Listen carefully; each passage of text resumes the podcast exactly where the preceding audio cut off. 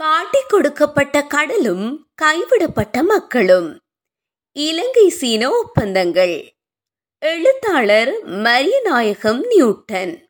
ஒரு பக்கம் இந்திய கடற்கொள்ளை மக்களை பட்டினியில் வாட்ட சீன திருடர்கள் இலங்கையின் வடமேற்கு கரையின் வளங்களை கொள்ளையடிக்க உள்ளூர் அரசியல் சதிகாரர்களின் வழிகாட்டலுடன் வடக்கு மாகாணத்தை நோக்கி வந்தார்கள். இதை பற்றி பேசுவதற்கு முன்பு இலங்கைக்கும் சீனாவுக்கும் இடையிலான அரசியல் பொருளாதார வரலாற்றையும் அதன் உள்ளடக்கத்தையும் மேலோட்டமாக பார்ப்பது நல்லது. சீன இலங்கை உறவு ஆழமான வரலாற்று பின்னணியை கொண்டது. உதாரணமாக கிபி நானூற்று ஒன்றில் சீன பௌத்த துறவிகள் இலங்கைக்கு வருகை தந்ததை சுட்டிக்காட்டலாம். ஆயிரத்து தொள்ளாயிரத்து ஐம்பதில் மாவோ சேதுங்கின் தலைமையிலான மக்கள் சீன குடியரசை அங்கீகரித்த முதல் நாடுகளில் இலங்கையும் ஒன்றாகும். இதன் தொடர்ச்சியாக ஆயிரத்து தொள்ளாயிரத்து ஐம்பத்தி இரண்டில் சீனாவுடன் அரிசி மற்றும் ரப்பர் வர்த்தகம் செய்வதற்கான ஒப்பந்தம் கையெழுத்தானது. இதன் விளைவாக அமெரிக்கா இலங்கைக்கான அனைத்து உதவிகளையும் அப்போது ரத்து செய்தது. ஆயிரத்து தொள்ளாயிரத்து அறுபதுகளில் ஸ்ரீலங்கா சுதந்திர கட்சியின் பிரதமர் ஸ்ரீமாவோ பண்டாரநாயக்காவின் முதல் பதவிக்காலத்தின் இறுதியில் அவர் வெளிநாட்டு வர்த்தகத்தை தேசியமயப்படுத்திய காரணத்தினால் அமெரிக்காவும் பிரித்தானியாவும் இலங்கைக்கான பொருளாதார மற்றும் தொழில்நுட்ப உதவிகளை நிறுத்தின. இது இலங்கை அரசாங்கம் சீனாவுடனும் ரஷ்யாவுடனும் நெருக்கமாக சாய்வதற்கு வழிவகுத்தது. ஆயிரத்து தொள்ளாயிரத்து அறுபத்து மூன்றில் சீனாவும் இலங்கையும் வர்த்தகத்தை வளர்ப்பதற்கான வணிக கடல்சார் ஒப்பந்தம் ஒன்றில் கையெழுத்திட்டன. இந்தியாவும் சில மேற்கு நாடுகளும் சீனா தனது கடற்படையின் இருப்பை தெற்காசிய இந்து சமுத்திர பிராந்தியத்தில் விரிவுபடுத்தும் முயற்சியாக இந்த ஒப்பந்தங்களை கருதின. ஆயிரத்து தொள்ளாயிரத்து அறுபத்தைந்து தேர்தல்களில் யுஎன்பி கட்சியானது கடல்சார் ஒப்பந்தத்தையும் இலங்கையின் அரச வணிகத்தில் சீனா செலுத்திய செல்வாக்கையும் தேர்தலில் எதிர்ப்பு பிரச்சாரத்துக்கு பயன்படுத்தியது. யுஎன்பி அதன் வெற்றிக்கு பிறகு மேற்கத்திய சார்பு சாய்வை எடுத்துக்கொண்டது ஆயிரத்து தொள்ளாயிரத்து அறுபத்தி ஏழில் சீன மாவோயிஸ்ட் அரசுடனான எதிர்மறையான ராஜதந்திர நிலைப்பாட்டை இலங்கை கடைபிடித்தது ஆயிரத்து தொள்ளாயிரத்து எழுபது ஸ்ரீலங்கா சுதந்திர கட்சி மீண்டும் ஆட்சிக்கு வந்தது. ஆயிரத்து தொள்ளாயிரத்து எழுபத்தொன்றில் இலங்கை அரசு ஐக்கிய நாடுகள் சபையில் நிரந்தர ஆசனத்தை சீன மக்கள் குடியரசிற்கு வழங்கும் வரைவு தீர்மானத்திற்கு இணை அனுசரணை வழங்கியது. இலங்கை அரசின் இந்த நிலைப்பாட்டையும் அதன் இடதுசாரி சொல்லாடல்களையும் கண்டு பூரித்து போன சீன பிரதமர் சோ என் லாய் அப்போது ஜேவிபியின் முதல் எழுச்சியை பிற்போக்குவாதிகளின் சதி என்று கண்டித்தார். ஆயிரத்து தொள்ளாயிரத்து எழுபத்தி இரண்டில் பல கட்டுமான உதவிகள் உட்பட வர்த்தகம் மற்றும் ஆயுத ஒப்பந்தங்கள் இரண்டு நாடுகளுக்கிடையிலும் கைச்சாத்திடப்பட்டன. இந்த ஒப்பந்தங்கள் கைச்சாத்திடப்பட முன்பேயே புரிந்துணர்வு அடிப்படையில் இலங்கையும் சீனாவும் ஆயிரத்து தொள்ளாயிரத்து எழுபதாம் ஆண்டின் இறுதி பகுதியில் ஒப்பந்தத்தின் உள்ளடக்கங்களை நடைமுறைப்படுத்த தொடங்கின. உதாரணமாக பண்டாரநாயக்கா சர்வதேச மாநாட்டு மண்டப வேலைகள் ஆயிரத்து தொள்ளாயிரத்து எழுபது இறுதியிலேயே ஆரம்பிக்கப்பட்டு விட்டன. இக்கட்டுமான பணிகளின் செலவினங்களுக்கு ஈடாக இலங்கையிலிருந்து சீனாவுக்கு அரிசி ஏற்றுமதியாகியது. ஆனாலும் பண்டார் நாயக்கா சர்வதேச மாநாட்டு மண்டப கட்டடம் சீன மக்களின் அன்பளிப்பு என்றே வெளியில் கூறப்பட்டது. ஆயிரத்து தொள்ளாயிரத்து எழுபத்தைந்தாம் ஆண்டளவில் சீனா இலங்கையின் மிகப்பெரிய ஏற்றுமதி இலக்காக இருந்தது. இலங்கை கிழக்காசிய பெரும் பொருளாதாரத்துடன் மிகவும் நெருங்கிய உறவை வைத்திருந்ததானது? சர்வதேச அரசியலில் அப்போது மிக ஆச்சரியமாக பார்க்கப்பட்டது. ஆயிரத்து தொள்ளாயிரத்து எழுபத்தி ஏழாம் ஆண்டு ஜே ஆர் ஜெயவர்த்தனா அதிகாரத்துக்கு வந்த பின் இரு நாடுகளுக்கும் இடையிலான சமூக பொருளாதார வர்த்தக அரசியல் உறவானது மங்க தொடங்கியது. ஆயிரத்து தொள்ளாயிரத்து தொண்ணூறுகளில் இலங்கையுடன் வர்த்தகம் செய்த நாடுகளில் மிகவும் குறைந்த அளவு வர்த்தகத்தை செய்தது சீனா என்று கணிக்கப்பட்டது. ஆனாலும் ஆயிரத்து தொள்ளாயிரத்து தொன்னூற்று ஒன்றில் இலங்கை வரலாற்றில் பெரிய அளவிலான ஆயுத இறக்குமதிக்கான ஒப்பந்தத்தை இலங்கை சீனாவுடன் செய்து கொண்டது. இரண்டாயிரத்து நாலில் ஸ்ரீலங்கா சுதந்திர கட்சியும் அதன் கூட்டணி கட்சிகளும் நாடாளுமன்றத்தில் பெரும்பான்மையை பெற்றனர். இதைத் தொடர்ந்து நடைபெற்ற ஜனாதிபதி தேர்தலில் மஹிந்த ராஜபக்ச இரண்டாயிரத்து ஐந்தாம் ஆண்டு ஜனாதிபதியானார். மஹிந்த ராஜபக்ச ஜனாதிபதியான காலம் தொடக்கம் சீனாவுடனான பொருளாதார அரசியல் நெருக்கப்பாட்டை வலுப்படுத்தும் ஒப்பந்தங்கள் பல கைச்சாத்திடப்பட்டன. அவ் ஒப்பந்தங்களில் ஒன்று இந்த கட்டுரையின் பேசுபொருளுக்கு அடிப்படையான சீனாவுடன் செய்து கொண்ட தொழில்நுட்ப உதவியும் மீன் வளர்ப்பு மீன்பிடி அபிவிருத்திக்கான நிதி மூலதன முதலிடும் என்ற ஒப்பந்தமாகும். இந்த ஒப்பந்தத்தை நாடு முழுவதும் நடைமுறைப்படுத்துவதில் இலங்கை அரசுக்கும் சீன முதலீட்டாளர்களுக்கும் பல இடைஞ்சல்கள் தடைகள் இருந்தன. காரணம் இக்காலத்தில் வடக்கு கிழக்கின் கணிசமான பகுதிகள் புலிகளின் கட்டுப்பாட்டுக்குள் இருந்தன. அல்லது அங்கு போர்ச்சூழல் காணப்பட்டது. அத்துடன் நோர்வே மற்றும் மேற்கு நாடுகளின் தலைமையிலான சமாதான முன்னெடுப்பு முயற்சிகள் நடைபெற்று கொண்டும் இருந்தன. இதனால் வடக்கு கிழக்கில் சீன கடல்சார் மூலதனத்தின் நடவடிக்கைகளை முன்னெடுப்பது தற்காலிகமாக நிறுத்தப்பட்டது. தெற்கில் குளம் குட்டைகள் ஆறுகளில் சீனாவிலிருந்து இறக்குமதி செய்யப்பட்ட மரபணு மாற்றப்பட்ட மீனினங்கள் விடப்பட்டன. மாகாண சபைகளின் ஊடாக உள்நாட்டு விவசாயிகள் பகுதி நேர தொழிலாக மீன் வளர்ப்பு செய்வதை ஊக்குவிக்க முயற்சிகள் மேற்கொள்ளப்பட்டன. மரபணு மாற்றப்பட்ட மீனினங்களின் குஞ்சுகள் இலங்கையில் சீன தொழில்நுட்பத்துடன் உற்பத்தி செய்யப்பட்டன. திலாப்பியா கெளுத்தி பாலமீன் மற்றும் இரண்டு ரால் வகைகள் இவ்வாறு உற்பத்தி செய்யப்பட்டன. இலங்கையில் ஏற்கனவே இந்த வகை மீன் மற்றும் ராலினங்கள் இயற்கையாகவே காணப்பட்டன. இயற்கை சார்ந்த மீன் மற்றும் ராலினங்கள் வளர்ச்சியடைந்து சந்தைக்கு தயாராவதை விட மரபணு மாற்றப்பட்ட இனங்கள் மிக குறுகிய காலத்தில் சந்தைக்கு தயாராக கூடியனவாக இருந்தன.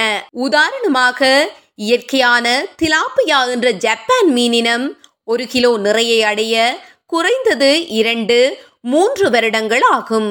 ஆனால் ஆறு மாதங்களுக்கு உட்பட்ட காலத்திலேயே சீன மரபணு மாற்றப்பட்ட திலாப்பியா ஒரு கிலோ எடையை தாண்டிவிடும். சந்தைக்கும் தயாராகிவிடும். சீனாவிலிருந்து இறக்குமதி செய்யப்பட்ட தொழில்நுட்பத்தில் உருவாக்கப்பட்ட மீன் குஞ்சுகள் சில மாதங்களிலேயே பெரு வளர்ச்சியை கண்டு சந்தைக்கு வரக்கூடியவை. யுத்த முடிவின் பின் வடக்கு மாகாணத்தில் குறிப்பாக வன்னி பிரதேசத்தில் காணப்படும் விவசாய குளங்கள் அனைத்திலும் ராணுவ உதவியுடன் இவ்வகை மீன்கள் ரால்கள் விடப்பட்டன. உள்நாட்டு நன்னீர் மீன் வளர்ப்பு பெரிய அளவில் லாபம் தரும் தொழிலாக இன்று வரை உருவாகவில்லை. குளங்கள் மற்றும் விவசாய நீர்நிலைகளில் காலநிலை மாற்றத்தால் ஏற்படும் வறட்சி மீன் வளர்ப்பில் நிரந்தரமில்லாத தன்மையை உருவாக்குகிறது. சீனாவின் மரபணு தொழில்நுட்பத்தின் ஊடாக உருவாக்கப்பட்ட மீனினங்கள் இலங்கையின் காலநிலைக்கு பெரும்பாலும் தாக்குப்பிடிக்க முடியாதவையாகவும் இருக்கின்றன. தப்பி பிழைக்கும் இவ்வகை மீன்களுக்கு உள்ளூர் சந்தையில் பெரிய அளவில் கேள்வி கிடையாது. கடல் மீன்களையே பெரிதும் தமது உணவாக உட்கொள்ள விரும்பும் இலங்கையர்கள் அவை கிடைக்காத சந்தர்ப்பத்திலேயே நன்னீர் வளர்ப்பு மீன்களை வாங்குகிறார்கள். அதுவும் இவை கடல் மீன்களுடன் ஒப்பிடுகையில் பத்தில் ஒரு விகித விலைக்கு விற்கப்படுகின்றன. இந்த காரணங்களினால் நன்னீர் மீன் வளர்ப்பு செய்த விவசாயிகளுக்கு அவர்களின் உழைப்பிற்கேற்ற வருமானம் கிடைக்கவில்லை. ஒட்டுமொத்தமான மீன்பிடி பொருளாதாரத்தில் இதுவரை இவ்வகை மீன் வளர்ப்பு பெரிய பங்கு அளிக்கவில்லை.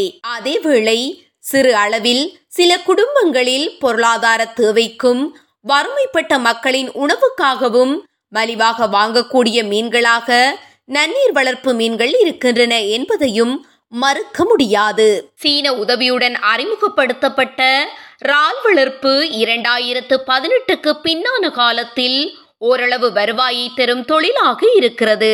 ரால் வளர்ப்பானது கணிசமான அளவு முதலீடு தேவைப்படும் தொழிலாக இருப்பதனால் அரசியல் அதிகாரத்தோடு நெருக்கம் கொண்டவர்கள் மற்றும் மூலதன வளம் கொண்டவர்களால் மட்டுமே அது செய்யப்படுகிறது. இயற்கை சார்ந்த பார்வையில் இவ்வகை மீன் மற்றும் ரால் வளர்ப்பை சற்று ஆராய்வோமெனில் இலங்கையின் இயற்கை சார்ந்த உள்நாட்டு மீனினங்களுடன் சீனாவிலிருந்து கொண்டு வரப்பட்ட மீனினங்கள் உயிரியல் கலப்பு ஏற்படுவதனால் அவை அழிந்து போகும் நிலையில் உள்ளன என்பது மறுக்க முடியாத உண்மையாகும். எமது இயற்கை சார்ந்த மீனினங்கள் பற்றிய ஆய்வுகளும் அவைகளின் இன்றைய நிலை பற்றிய எந்த வகை தரவும் இலங்கை அரசின் மீன்பிடி ஆய்வு நிறுவனங்களில் கிடையாது. அதே போலவே சீனா போன்ற நாடுகளிலிருந்து இறக்குமதி செய்யப்பட்டுள்ள இந்த மீன் குஞ்சுகள் மற்றும் இறால் குஞ்சுகளின் உற்பத்தியானது எந்த வகையான நோய்களை நோய் தொற்றுக்களை உள்ளடக்கி உள்ளன?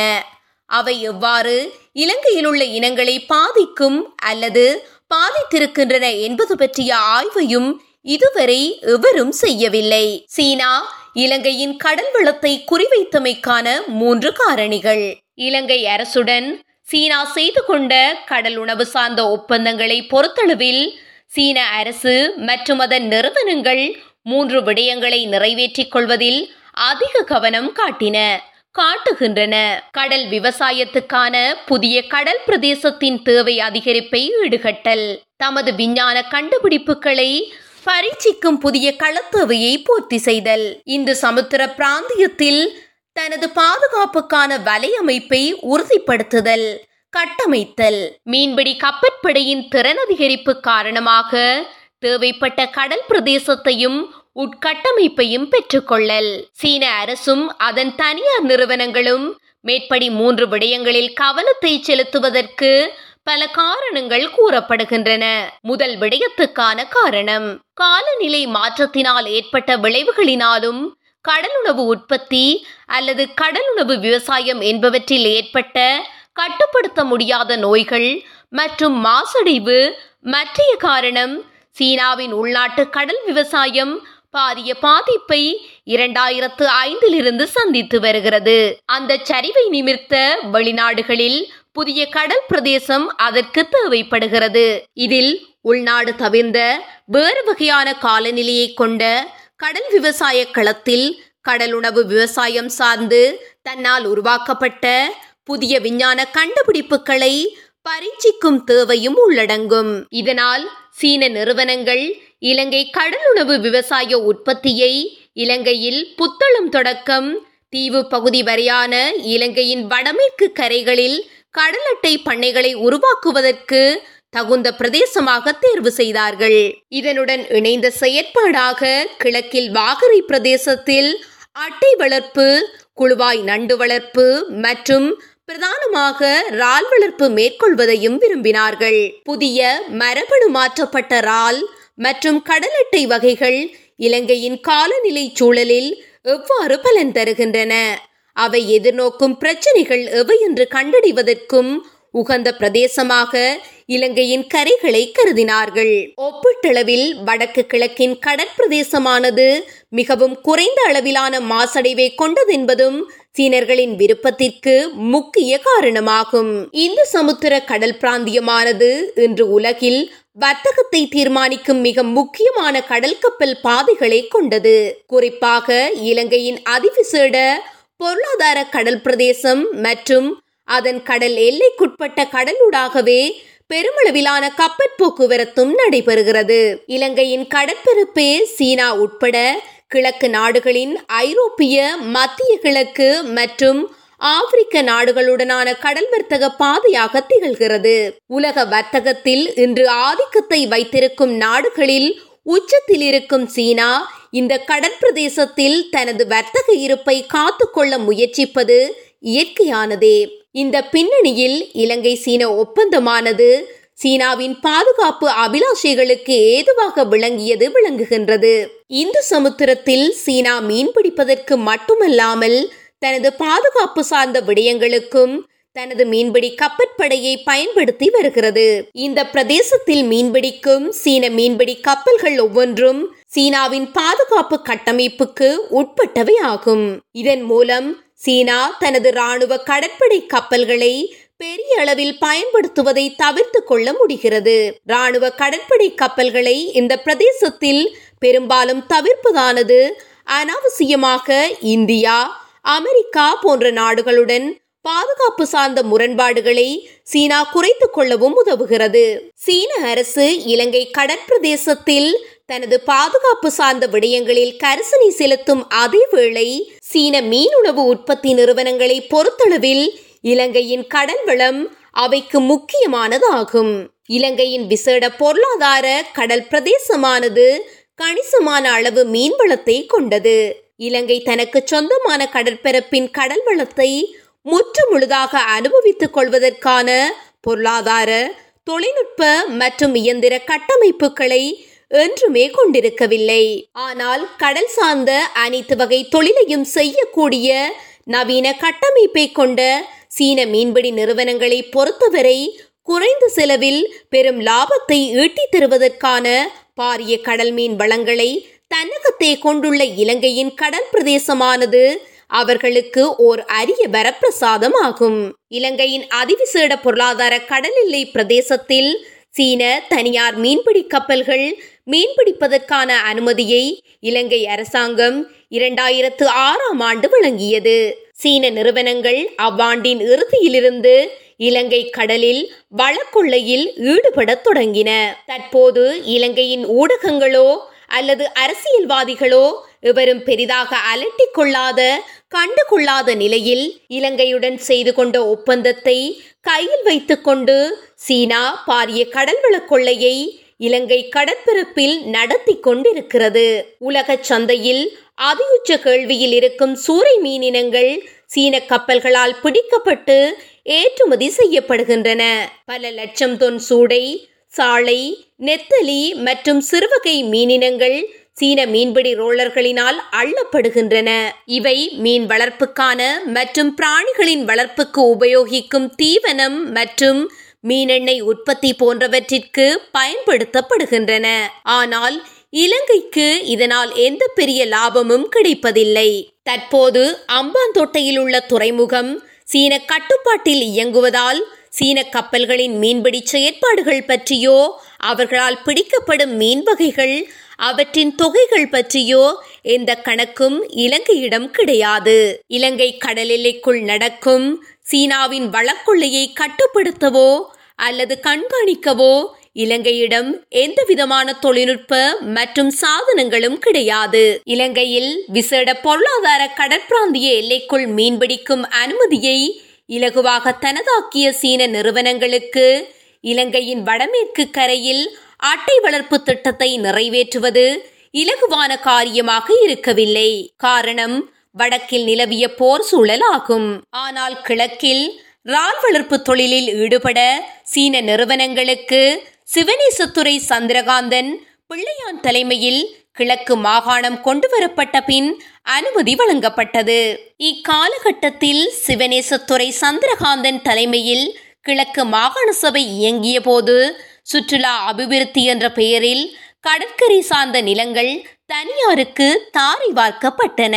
பல்லாயிரக்கணக்கான ஏக்கர் கடற்கரை சார் நிலங்கள் மஹிந்த ராஜபக்ச அரசுக்கும் அவர் குடும்பத்துக்கும் தேவையானவர்களுக்கு தாரி வாத்து கொடுத்தது சிவனேசத்துறை சந்திரகாந்தனின் ஆட்சி. தேனெடுத்தவன் புறங்கையை நக்கியது போல சில நூறு ஏக்கர்களை தனது பினாமிகளுக்கும் உரித்தாக்கினார் சிவனேசத்துறை சந்திரகாந்தன். ரால் வளர்ப்பு செய்ய இரண்டாயிரம் ஏக்கர் கடல் கலப்புசார் உவர்நிலத்தை சீன நிறுவனங்களுக்கு வழங்க முன்வந்தது சிவனேசத்துறை சந்திரகாந்தனின் மாகாண சபை.